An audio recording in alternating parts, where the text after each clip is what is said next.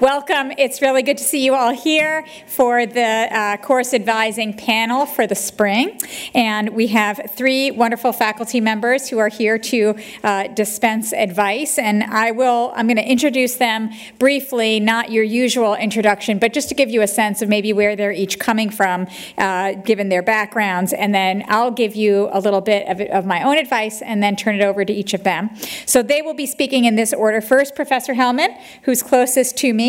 Uh, she teaches contracts, constitutional law, classes related to the theory of equal protection, the relationship between money and rights. She uh, is a philosopher by training, and her work largely focuses on discrimination and equality. She's also the faculty advisor to Common Law Grounds. Um, so that's Professor Hellman. Next to Professor Hellman is Professor Geis. Some of you may have him because he's teaching a fall semester contracts class. Uh, he teaches contracts, corporations, agency and partnership, uh, and corporate finance. Professor Geis is the faculty advisor for the JD MBA dual degree program, and he's also deeply involved with the law and business program.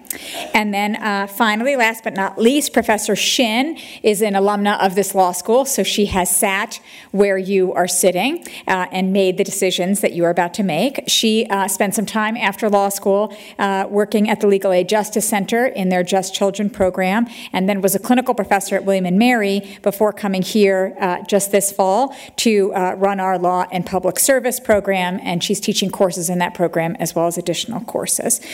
so you can see from their backgrounds and their roles in this institution that they have uh, probably different kinds of things to say. So we'll see. They were not pre vetted. I have no idea what they're going to say to you.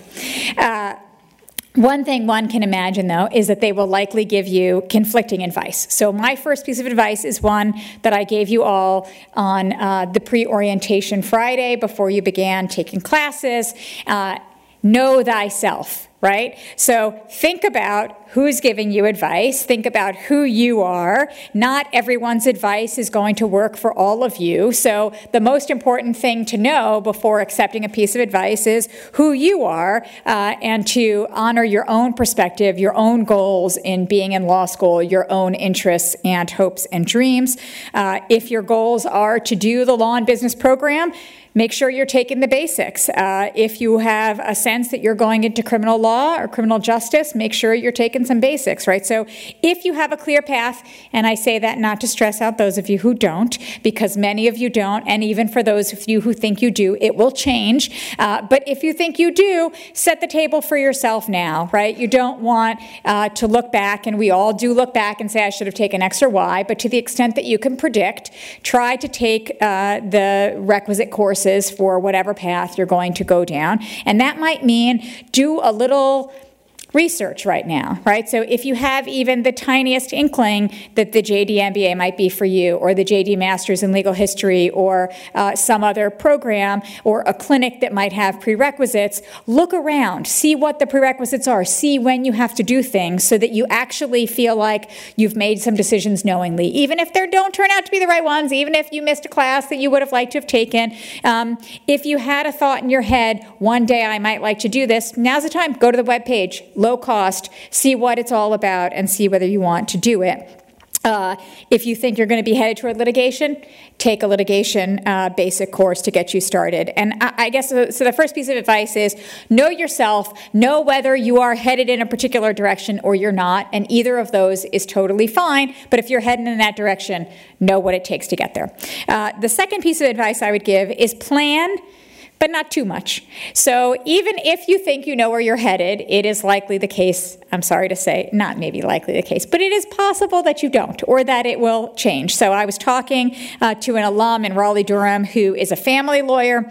She uh, said she took trial advocacy on a lark. It was not anything she ever planned to do. She carries her trial ad book from law school. She's now 15 years out of law school. She carries her trial ad book from law school with her every day to court. It is her Bible. Bible, right? And that was a lark. It, she didn't take it because she thought she was headed in any particular direction. And no matter where your career takes you, in the law or outside of the law, the skills that you learn here in whatever course you take are going to be useful to you. So I don't think you want to overthink the planning too much. Um, So, the place where I would say I have the most concrete thing to say, because know thyself and plan, but not too much, may be frustrating to the type A personalities of folks like me who go to law school. Uh, so, here's the most concrete thing I have to say, and I've said it before, but I'm going to say it here as you plan for your courses. There are, in my view, three kinds of courses that the law school offers. And as you think about your full three year law school career, I think you want to make sure that you are taking each type at least some of the time. And I don't think they have to be equally balanced. In fact, I'm pretty sure they won't be. Uh, and I don't think the mix of which kinds of courses you're taking will be the same for every person. See, um, see Supra, know thyself. Uh, but the three types of courses are the following one, the doctrinal black letter classes. Those are the classes you're taking now. They're property and constitutional law in the spring, uh, and they are all kinds. They are corporations, they are tax, right? The basic fundamental black letter law courses. You want to be taking those. Those are where you're going to learn how to think like a lawyer. But beyond those, we have two other kinds of courses. The second type of courses we have are skills or experiential courses. These are clinics, they are simulations classes, they are negotiations classes, they are skills classes, advanced legal research and writing, I would put in that category. I would put trial ad, public speaking, uh, as well as the 20 different clinical opportunities that we offer at the law school. Um, so you want to make sure because you have to, because the ABA requires it, and many of the bars that you're going to be studying for require it. But I think beyond the requirements, these are really useful to get the practical experience you need to hit the ground running in your first job. And then the third kind of uh, course that I think it's important to uh, uh, think about and take some of are those in perspectives external to the law. They could be economics, they could be philosophy, they could be history, it could be accounting, uh, it could be you know courses on main grounds. Uh, there are all kinds of things outside of the technical training and the thinking like a lawyer that you will do uh, all the time that will give you a broader perspective on the black letter courses that you're taking, on the experiential uh, opportunities you're taking advantage of. Uh, and I think those two are really important. So when I think about it, I'm not saying you should take all that this spring, right? You only have two electives this spring. But I do think that this spring gives you the first opportunity to start thinking about your whole career. And these are the ways I would think about it. Which of those courses, types of courses, am I going to delve into now? Which am I going to save for later? And how will I think about them later? Um, Overall, I think your education is holistic. It is one large experience. You're learning the law, you're learning how to think about the law, but you're also learning judgment, integrity, perspective, empathy. Those are often the things that you'll get from these both external perspectives and from your experiential learning. Uh, and I would say, especially there, uh, the various clinical opportunities that we have. So remember, after this spring, you have four more choices, four more opportunities to choose classes. Um, we have so many fabulous classes, which I think you already feel that you're in. Um, but I think it's hard to make a mistake. So the last piece of advice I would leave you with is don't let it stress you out too much. Uh, okay, you'll note I didn't say not at all. That's not realistic. But don't let it stress you out too much. There are lots of opportunities, uh, and uh, and they are all good. So enjoy, and I will now turn it over to Professor Hellman. Oh, can I say one last thing? Yeah, yeah. Uh, and after everybody does a spiel, we'll open it up for questions. So there'll be a, a dialogue. So I just wanted yeah, to yeah. Sure I look forward to the spiel part. And um, what I think is interesting, I already am having fun listening to Dean Goluboff's advice and thinking about the ways that mine is similar but also different. She said you're going to hear different advice and know who it's coming from, know thyself. But I actually think it's also interesting to think about what the overlap between the advice that each of us gives, because I have no idea what the others are going to say. And maybe that's meaningful if there's one theme that comes up in all four of the, the talks. Um, I can't remember what sections I have in the spring, but I'm going to have some of you too. I have two sections of constitutional law, and you know I look forward to seeing you. Okay, so my my uh, advice, um, I've divided it into kind of three parts too, and I would say. The first one is career exploration or development as the first. The second, courses that you want to take to prepare yourself to be a lawyer citizen. And third, this is your last chance for most of you, I think, to have, a, not, not in the spring, but in law school is your last chance at a formal educational opportunity. I hope you'll be learning throughout your career, but it's your last time to be in school for most of you. And so you want to take advantage of that. Okay, so I'm going to talk about each of those. So the first is career exploration or development. And I'm putting it that way exploration or development. As Dean Goluboff said, some of you know what you want to do, and some of you have no idea what you want to do, and you're trying to figure it out. Um, so you, this is your opportunity both to pursue what you think you want to do, and it's your opportunity to try to figure out what you might want to do by taking courses. So this part I would divide in, in two ways that I think mirrors something, some parts of what Dean Goluboff said. That is something about subject matter and something about skills. So the subject matter, obviously what that is depends on what your interests are. If you haven't idea about that already, you'll want to take courses in that. And if you don't know what that is, you'll want to start trying to figure that out by taking a bunch of courses that might be what you want to do. Maybe you want to have, not necessarily maybe this spring, but partly in the spring and partly in the fall, pick three different areas that you think are ones that you might want to pursue to try to get a better idea of that. Um, even if you think you know, it's often taking a course that shows you what you what you want to that shows you if you think you know what you want to do that shows you what you don't want to do I've heard from many students often over lunches, oh, I thought I wanted to do X, then I took a course in it and I hated it. Um, I don't want to say what X is because I don't want to turn anybody off of anything, but it could happen with anything. So you're going to take different subject area courses to give you a better idea of what you want to do, to solidify your idea of what you want to do, or to try to figure that out. Then there's the skills part, and like Dean Goluboff, I think you ought to take things in that area. The clinical, which we'll hear more about, is um, obviously a big part of that, the clinical offerings, and other skills related courses like oral advocacy. But something I'd add to that are writing classes in general. And they don't have to be writing classes where you're doing legal writing. They really could be any writing classes. They could be seminars or anything that's going to give you an opportunity to do a substantial amount of writing. Lawyers most lawyers write an enormous amount. And even if it's a paper that you're doing in connection with a seminar that doesn't seem like legal writing at all, it seems more academic, what you're doing is learning how to make and defend an argument. And that's a lot of what lawyers do as well. So I would say make sure on the skills side that you look for opportunities to write. Um, okay, so those are my subject um, subject area kinds of ways of thinking about it. You're going to explore what you might want to do. Excuse me, that's your my career exploration side of it, a clear exploration of, and development. You're going to take subject area courses and you're going to take skills courses and don't forget about writing as an additional part of skills courses. So the second way I think about course selection is developing yourself as a citizen lawyer. What should you take as being someone who is a, a lawyer citizen? And the first thing I'd put in this box is something you can't take this spring, but I think you should take. That is our first year con law class. And maybe I say this because I love con law and I want to make sure you have more con law. But your first year con law class won't cover the First Amendment. And I think as someone coming out of law school, you should know something about the First Amendment. So we have upper level courses in both speech and religion. I personally think you should take one of them. Um, you don't have to do speech and religion, but acquaint yourself with uh, the First Amendment. Um, secondly, I think you should take, I put income tax, the basic income tax.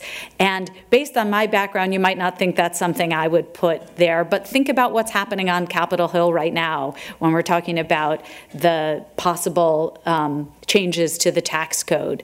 We do so much social policy through taxation that I think it's really important for every lawyer, every citizen lawyer, not just people who want to do something related to tax, to take a tax class, a basic tax class.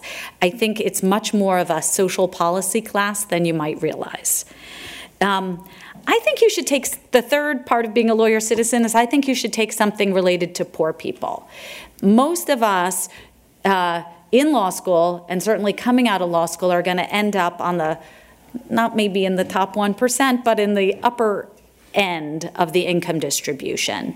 And especially if you're not someone who grew up poor, we live in an increasingly divided society. And I think as a lawyer citizen, you should acquaint yourself with the ways in which our legal system interacts with poor people. And there are lots of opportunities to do that. There are lots of ways you could fulfill that, but I think you should do that as a lawyer citizen. I took a quick glance with Jason's help because I couldn't find them initially on the on the web page. Just the the list of courses. That's just my problem. I'm not good with that. Um, uh, just things that, that struck me that way. And here's the additional list I put in there administrative law, environmental law, family law, immigration law, international law. That's obviously not a complete list in addition to what I said, but things that I think are important as for you as a graduate, as a lawyer citizen. Administrative law, because it's so much of our law today. Environmental law, it's one of the the, the biggest sort of um, uh, public policy issues we face. Family law, we're all in families, and it's a, a big part of the way that the law interacts with people. Immigration law, again, another big public policy debate. International law, because we don't want to be parochial in our vision of the way that the law affects uh, people. Okay. Um, the last thing I have the least to say about, and that is the idea that this is probably your last chance for a formal educational opportunity. Law school is. So take what you like, take what strikes your fancy. I think one of the boxes that you should think about is I should save some courses to just take something because I think it sounds interesting. Um, don't worry about it being practical. It's okay to have some courses that you pick just because they sound exciting and fun and interesting. And you don't know why you're taking it. You know, there's no particular career purpose it serves, but it interests you this because this is probably your last opportunity in law school is your last opportunity to do that i think you should take it. And maybe that's the kind of philosophery person in me. But i want to remind you when you think about that we have great things you can take here at the law school that would fit in that category but we also have the rest of the university. So don't limit yourself to what's here at the law school. Feel free to take something on main grounds that fits in that category. Okay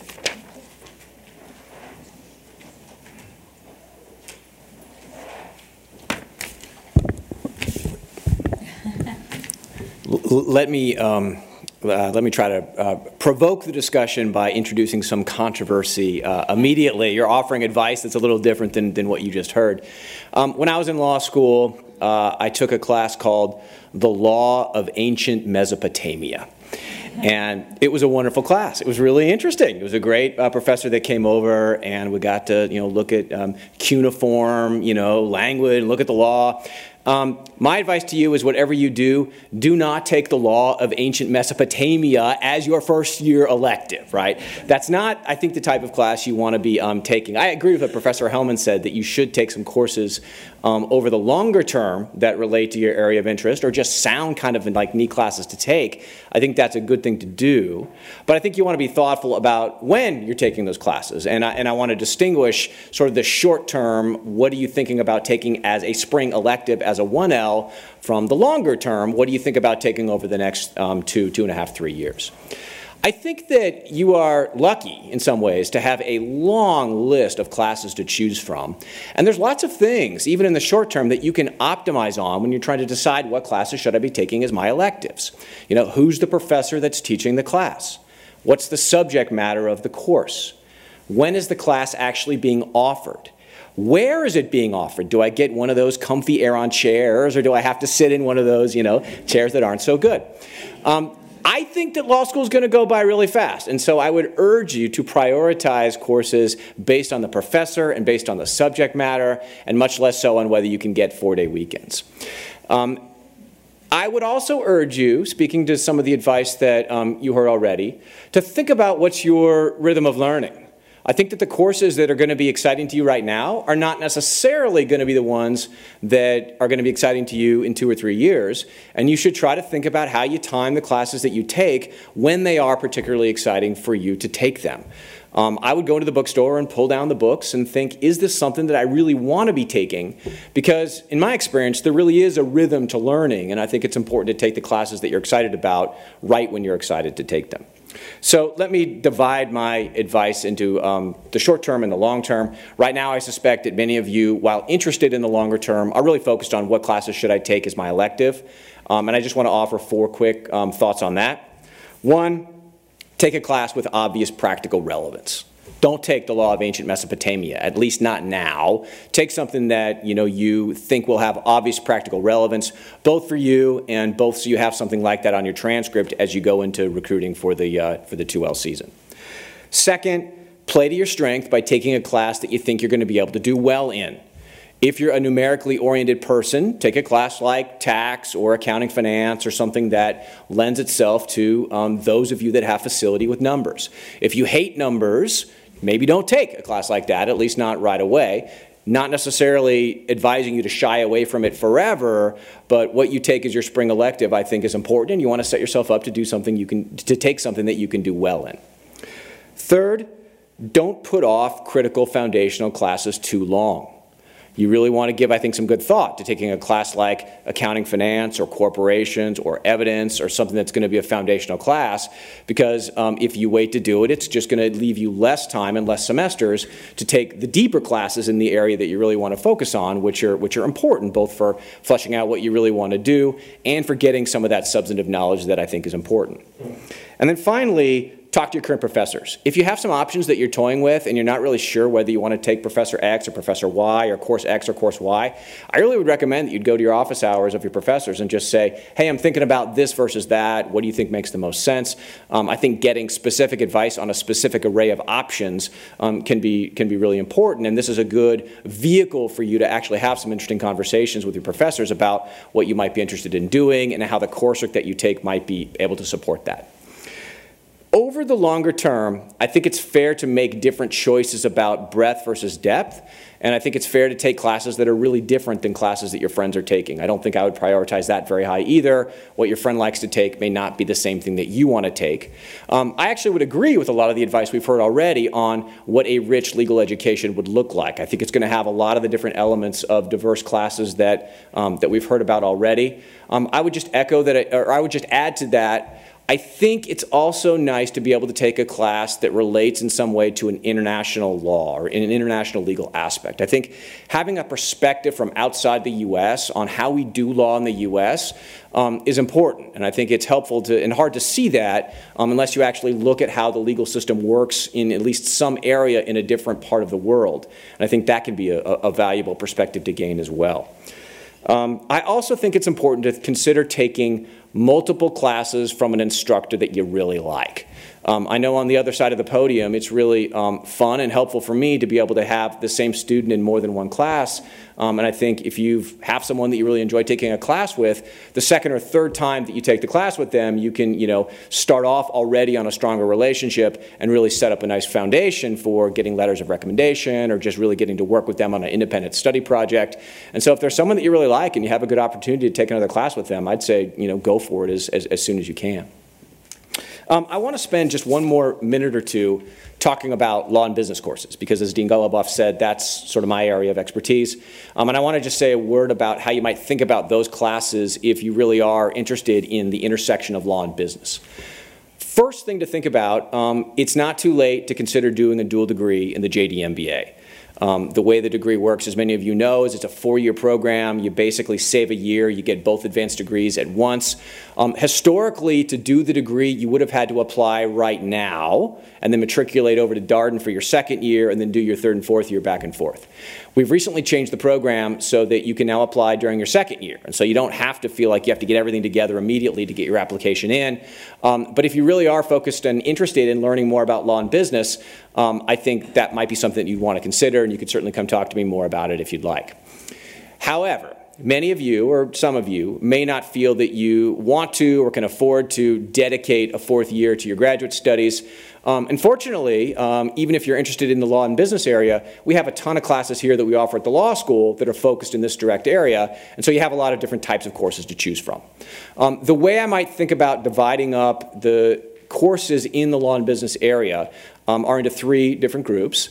First, there is an array of classes that we might call business methods or business skills classes that are similar to the exact type of classes that you would take if you were taking a course over at a business school. So, this is what our accounting and corporate finance class looks like. We have other classes in uh, strategy or leadership or things like that that are really similar to the type of class that you might take if you're going to business school. You just could take them here at the law school if that's what you choose to do.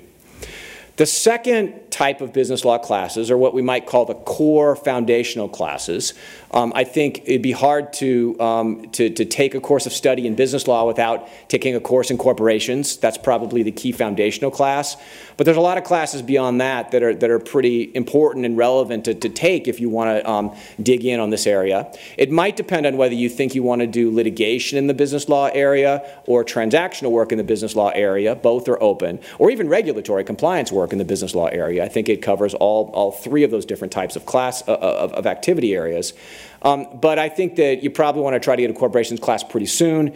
Beyond that, as you look to the next you know, few semesters, I think um, you want to try to look for courses like securities regulation, maybe the law version of corporate finance, income tax, and then you can dig into other courses like bankruptcy and antitrust and things like that as well.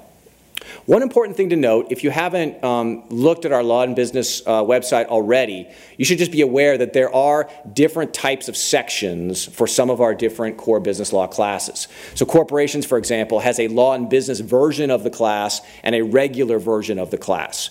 You can still take the regular version of corporations and still be a part of our law and business program. But if you really want to dig in a little bit more to some of the transactional elements that are, that are raised in the class or some of the business motivations for what motivates the law in the class, you might consider taking our law and business version of corporations or securities regulation or some of the other courses. Finally, we have a whole array of more advanced offerings, and these are probably courses you'll um, look to take more during your third year if you really do like um, uh, classwork in this area.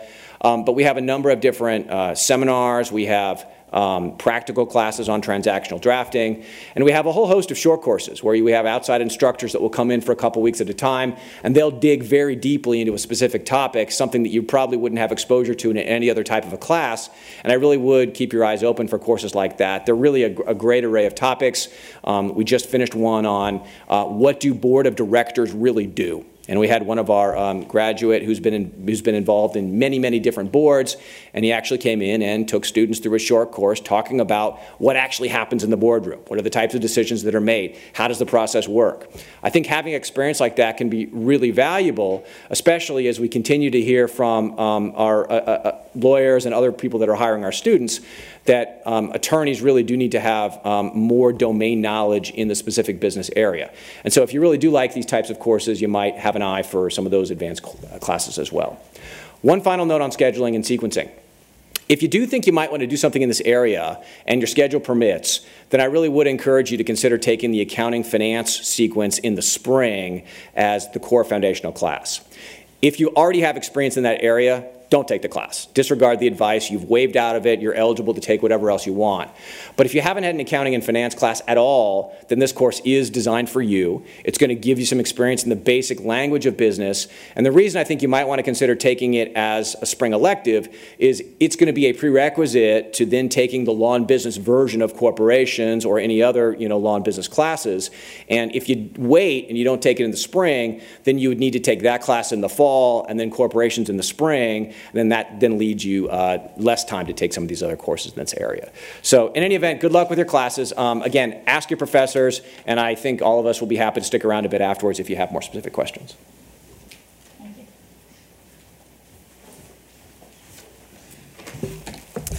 Good afternoon, everyone. So I think my advice is pretty similar, so I'll try to keep it short. I would also like to break down my advice in the short term and in the long term.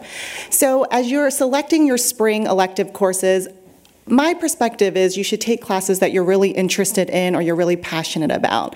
The 1L curriculum is packed with required courses, and I think it helps balance out your 1L year a bit to have elective classes that you are really interested in. Uh, going forward, as you select courses during your 2L and 3L year, I would suggest a mixture of classes you're really passionate about uh, classes that will uh, give you the foundational black letter law training um, that most of us should have, that all of us should have as attorneys, and uh, maybe a couple of classes that will help you in your bar studies. So, for what it's worth, I came to law school knowing that I wanted to represent indigent youth in some capacity. So, I took courses that I was very interested in, like a children in the law class, uh, a special education law class, the criminal defense clinic, because these were classes that I was passionate about that I knew would assist me in my future career as a legal aid attorney. Uh, but I also took courses that I felt like I should have background foundational knowledge in, even though I knew I would never practice in that area of law, like corporations. I took corporations with Professor Geis. It was a great class. Now I know about different corporations, and I was more prepared to take the bar. Um, and then I think it's helpful to take maybe a couple of courses that will help you in your bar studies. So, one specific advice I have is if you know that you are practicing in Virginia, you know you're going to take the Virginia bar, I strongly recommend the Virginia Practice and Procedure course. It's immensely helpful and it will make your bar studies a little bit easier. Um, I also uh, posted a poll on your behalf on Facebook, and I asked some of uh, our UVA alums what advice they have for you. And overwhelmingly, um, my uh, classmates said that they would uh, recommend picking courses based on professors, and they mentioned that good professors make any subject matter interesting. So that might be a factor that you consider. Uh, I also want to put in a plug for clinics. We have 18 clinics at this law school in almost every single subject area that you can think of. And clinics will provide you a unique opportunity to be able to practice law under the very close supervision of a clinical professor or supervising an attorney. On the first day of every class, um, when I was teaching at William & Mary, when I was a clinical professor, I uh, said to my students, you have this amazing opportunity to represent clients, draft actual work product, interview clients, advise clients, prepare for court, appear in court, um, discuss issues with opposing counsel and guardians ad litem with a safety net because you're practicing on my bar license. So we're going to be working very closely together, and I'm not going to let you make any big mistakes. So I think that um, you should consider taking a clinic in your second or third year. I think that it will provide valuable substantive and practical training for you as future lawyers. Um, and I also think that law school clinics provide a great opportunity for our law students to uh, represent indigent, marginalized, and vulnerable community members. Um, and I also think that it's important for law schools to help close that access to justice gap. So uh, those are my thoughts. We'd be happy to answer any questions. Questions? The floor is open.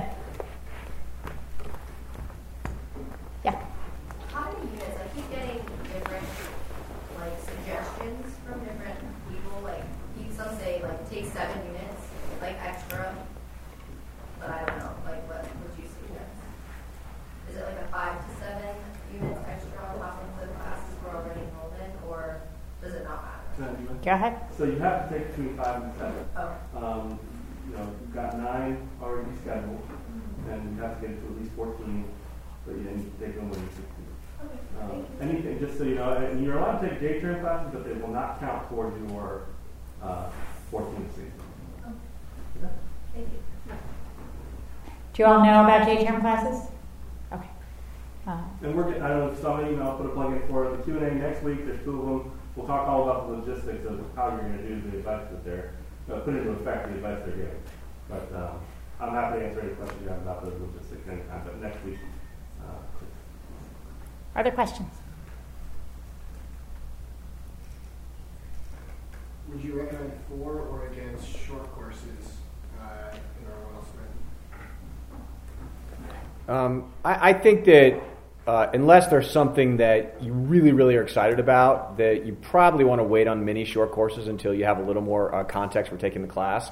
I mean, you can look and see whether there's a prereq, and if there's not a prereq and you know it's available and it's really exciting to you, then I wouldn't necessarily shy away from it. Um, the, lo- the, logistics of a short course, though, could just be relatively compressed, right? And so cram in two weeks uh, where you have class every single day can sometimes be difficult when you're trying to keep up with property and con law, which are which are pretty meaty classes, by the way. So um, you know, we tend to offer many of our short courses, um, you know, several years in a row. So, you know, not, you know, no guarantees, but it, but unless you really see something that you, you don't want to miss at all, um, I might consider waiting a little bit on that. Other questions? So you mentioned writing papers and seminars. Are those mostly the only paper writing classes, or do other classes have you write papers versus take tests? So, um, do I need the microphone? So there are other courses that involve writing. I've taught, for example, um, advanced con law classes. Uh, I did one on uh, the law and theory of equal protection, and I did one on money and, and, constitutional rights, where I had a writing prompt each week, and the students had to pick, I think, six of the weeks to write a paper. Um, I know Professor Schauer's jurisprudence course works something like that. I don't know if it's exactly like that. Um, so I think it's you know, all the seminars involve some writing, but I think there are some other upper level courses that involve writing too. And it will say, if you look at the course description, it will say what the, uh, whether it's an exam course or, or a paper course and, and what the nature of the requirements are. Um, the other thing to keep in mind, which I don't, I don't recommend for your electives now, um, but to keep in mind for later are um, independent studies. You can do independent research with faculty members and, uh, and write papers with them. Uh, I, I, would think that in the spring it's a little premature to do that, but once you have more uh, law under your belt, that's, that's also a great way to get to know a faculty member really well and pursue uh, a specific research interest that you might have.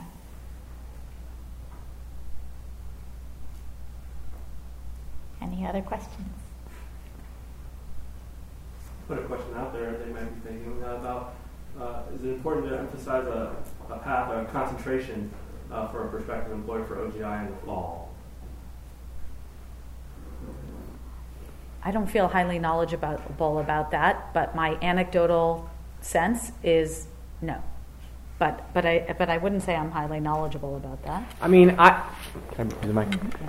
I, I think that um, many of our first year students uh, put a real heightened emphasis on what exactly am I signaling with the courses I choose for the spring and why. And um, I don't think that's a waste of your time to think about what are you saying on your on your on your transcript when you go into your fall 2L recruiting. I mean, again, this relates back to my, you know, I really want to be an, um, an antitrust lawyer, and they're like, well, why'd you take the law of ancient Mesopotamia, right? I mean, I think that's not that that's not something that you want to get yourself in a situation for. So I think you want to do courses that um, are are logical ones um, you know, if, if you, uh, you know, that, that being said, I think there's lots of different ways to signal, and I think you can also signal by the courses you choose for your fall semester classes as you go into your, your 2L recruiting. And so, um, if you don't get into the one class that you feel like is going to you know send the best signal for your area of interest, I wouldn't despair, right? I mean, I just would take something um, useful. Uh, PR is a class that I think some first year students like to get out of the way. It's a, it's a requirement. They might as well consider you know doing it and just having it, it be done with. Um, um, but I think it can be a class that, you know, even if you want to be a transactional lawyer, um, evidence is a good class to round out, or um, you know, in, in, anything that you think is just a, a basic. You know, we, have heard it before, kind of a, a, bread and butter or meat and potatoes class that you're not going to be embarrassed to defend as a course that you took to your your 2L recruiter. Um, that's maybe the way I would think about it. Can I say one thing about uh, just about the PR? Because I, just to offer a different perspective on that. Actually, a lot of students do take PR. I've been struck by that. And I think they do it because they don't know what to take. And so they think, well, I know I have to take PR, so I might as well get it. And I used to teach PR, I haven't recently, but I think it's a better class to take when you've had some legal experience. So I personally think that it's not a good course to take in the first year because when you've had some experience practicing law, the what you're studying in PR makes a lot more sense um, and is more relevant feeling. Um, the other thing is, don't be uh, don't be afraid of the fact that you don't know what you want to do. The way you're going to figure that out is by taking some course that might be one of the things that you want to do. So I would say not ancient Mesopotamia, but take some subject area class that's in an area that you think you might be interested in and that will help you to figure it out. The only thing I'll add is, according to my Facebook post, many alums also agree that it's okay to pursue areas of interest, but not to pursue it so single mindedly. Um, for example, my husband graduated from the law school the same time as I did and thought he was going to be an antitrust lawyer. He selected his courses based on that. He made his summer law firm decisions based on that, and we ended up at his big law firm in DC after graduation. He was put in the corporate group. And one thing he mentioned to me is, I wish I had taken corporations. So it's okay to uh, explore and pursue areas of interest or concentration, but not to pursue it so single mindedly. I would add something else along the lines of know thyself. So obviously, you want to be thinking, uh, you know, about the signals you're giving to prospective employers in the future. Um, but you also need to, and of course, you know, um, Professor Geis mentioned this, right? You want to put your best foot forward. Um, we we do live in a system that, if I were making the system from scratch, it wouldn't be this system where first year grades play an outsized role, and I think that's really unfortunate. And so I understand thinking about grades to some extent as you think about your um, your 1L spring classes. I hope not too much, and I hope you don't give that pride of place. But um, I understand that it's out there. But the other piece I would put in that is you're not going to excel in a course, uh, and it's not going to be a great signal to uh, a future employer if you really hate it and you're really unhappy and you don't want to do the work and you know you don't end up doing well. And so you should know how have I you know ask yourself how have I been experiencing the courses I'm taking. You know, am I at a place where I just have to take a class that's right in the wheelhouse of why I came here, and I feel like the classes I've been taking aren't that, and I, I now need to go reestablish for myself what that looks like, or uh, or is it that I've been loving these really you know common law doctrinal classes, and I'm ready for more, and you know so to ask yourself, uh, you know what is going to enable me to excel and thrive in the spring, and I do think the answer to that question will be different for lots of you, you know different from one another, and uh, and that you uh, and and that even if there are lots of strategic questions that need to be asked, you have to answer them for you. Uh, and that means uh, knowing where your own head is and knowing what is going to enable you to succeed the most uh, this spring. What classes fall into the category of bread and butter law? Uh, so I'll take a, everyone can, I'm going to say evidence. Um, uh, administrative law, tax, um, international. Yeah, that's what international law, family law. You're right. Those, those are the. I, I think there's probably other. I think international. I think we are all agreeing that international is an important component to have. I think so much law is administrative. I think that's a kind of a the the building block for a lot of other areas. So I would put administrative law there. Um, I guess you know there's so many things that could be bread and butter. You know. Uh, So you'll note most of those are sort of public law courses, and I think uh, Professor Geis is going to offer the bread and butter, more private maybe. Yeah, I mean, I don't think you're going to get a definitive answer. I, I think, you know, by, by bread and butter, what I generally mean is um, classes that would, if you were to poll a number of students and professors, would be ones that they'd say, well, this isn't a required course, but it basically should be a required course. So maybe I have more of a narrow definition of, of, of bread and butter, but I would, I would think something like evidence or corporations or maybe the, the intro tax.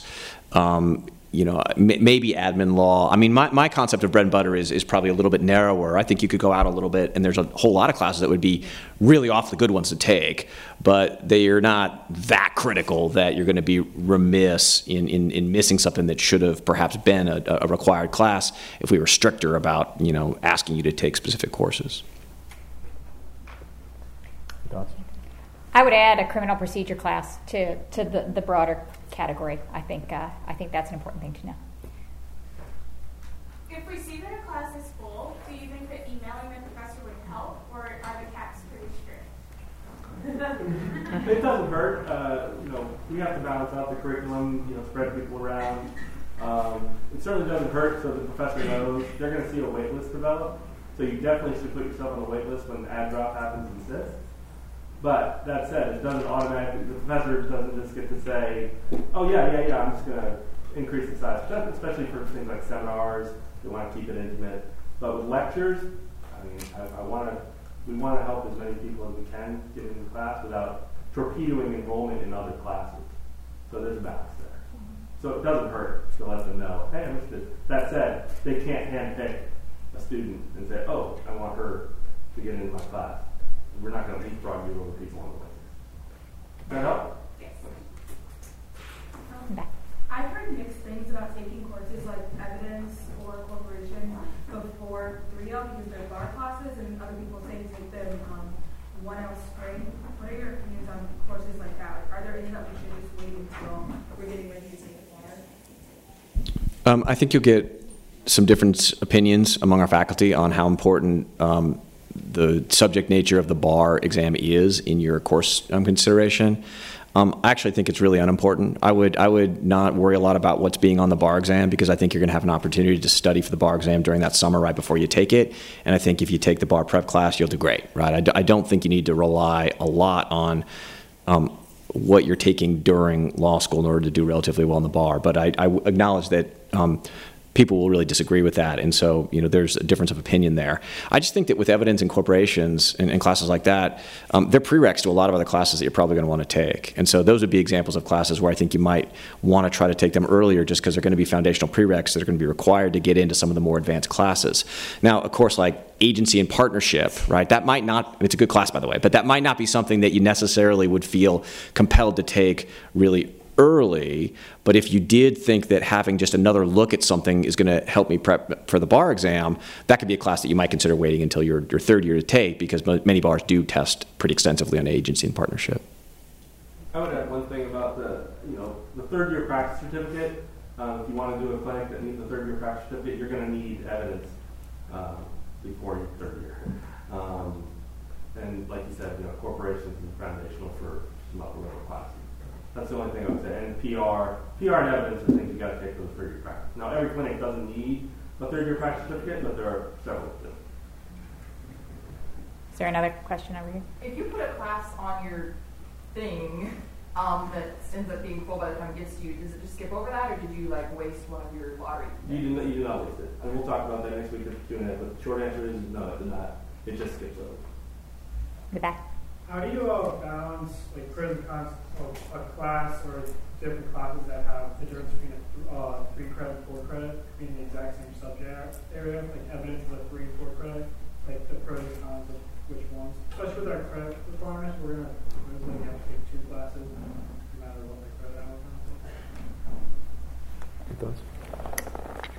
I, I don't know if um, if Dean Dugas would disagree with this, but uh, my general instinct would be I don't think you need to overload your spring. Uh, so um, you know if if if you end up with the five credits or the six credits rather than seven, I don't think you should be thinking I need a three credit class and a four credit class. Um, it's a lot. Property and con law uh, are pretty heavy course load classes, uh, and you've still got legal research and writing. So, um, uh, you know, and this is all pretty new. So I wouldn't feel compelled to go to the seven and, you know, by taking the four credit. Uh, you know, my sense of the difference between the four and the three credit are you're going to have a deeper dive, right? There's going to be more coverage. So if there is a class that you are really interested in, that you really do think this is somewhere you're headed, you might want the four credit option for that class. Um, but I don't think it has to be. There are also the criminal procedure classes where there's um, one four credit survey. So if you're not that interested, but you'd like a fair bit, you could do the one four credit survey as opposed to taking the series of two three credit criminal procedure classes, which would leave you with six credits of criminal procedure. Um, you could do the one four credit, or you could do one of the one three credits and not the other. But um, but but I would say it depends on on how deep a dive. Although the only thing I would say that goes the other direction, and then we'll see if other people have other views, is um, sometimes it's easier to learn when you're meeting every day, you know, there or or you know three days a week as opposed to two days a week, and you keep it in your head better, and you're more immersed in it, and uh, and it's going to stick more. So I'm not saying don't take a four credit class, but uh, but I, I wouldn't think of the spring as the time to overload on the credits and and go for the heavy credits, uh, you know, just on principle. Last question in the back. How might you all recommend balancing concerns of developing substantive skills and, and relevant understanding of the law you're interested in and your GPA? Like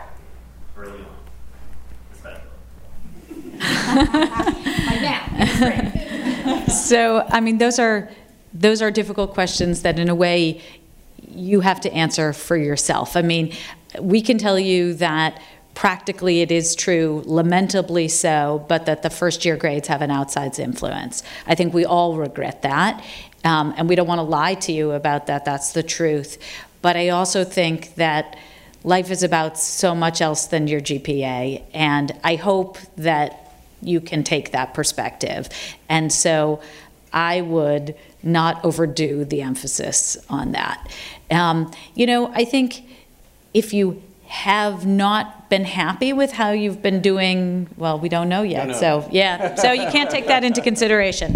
Passing it on to someone else. You know, I, I'm- I'm not sure there's always going to be necessarily a difference, right? I mean, I think it's difficult to predict at the outset um, which types of classes are necessarily going to be the ones that you're going to be able to ace. I don't think anybody can say with that with certainty. And so, um, you know, I, I, I do think you want to be careful about perhaps waiting on a course that's has a reputation for being a really difficult and challenging class. And again, I don't want to name specific courses here, but you can talk with your, your friends and upperclassmen and, and, and women and ask, right, what courses are really hard ones. Um, and I think you know, there might be something to that, right? There may be a certain class that you don't necessarily want to jump into right, right during the spring, even if it is a really wonderful class. But I think that still leaves a ton of different classes that um, um, are going to allow you to identify whether something is really of interest to you in a way that probably doesn't put you at risk of, of, of, of, of jeopardizing your grade. No, I would just, I would just echo all of that and echo what Dean Goluboff said earlier, that if you're taking a class that you're not interested in, but you feel like you have to, or you feel like for- you took the class for primarily grade reasons, whatever that would be, it would be, I think it's hard to be motivated in a class that you're not interested in. So we're going to stop, but I have one last thing to say, which is, um, though we can acknowledge and lament the outsized influence of, of uh, first-year grades, I wouldn't overemphasize their influence. Their influence is larger than it should be, but it is not everything. And uh, and I think especially as you come to the end of your first semesters and you're going to be getting grades, um, it's really important to remember that the grades don't define you uh, and they don't define your career. And you're going to have two more years, uh, two and a half more years after this first semester, but two more years after your first year of grades. And the number of alumni who I could name right off the top of my head, but I won't. Um, who have been wildly successful, who come up to me at alumni events and say, I did so terribly as a law student, right? You are not your grades, your career is not your grades, they're especially not your first year grades. And so, um, whatever happens uh, in December and January, I just hope you'll remember that. And if you need reminding, let us remind you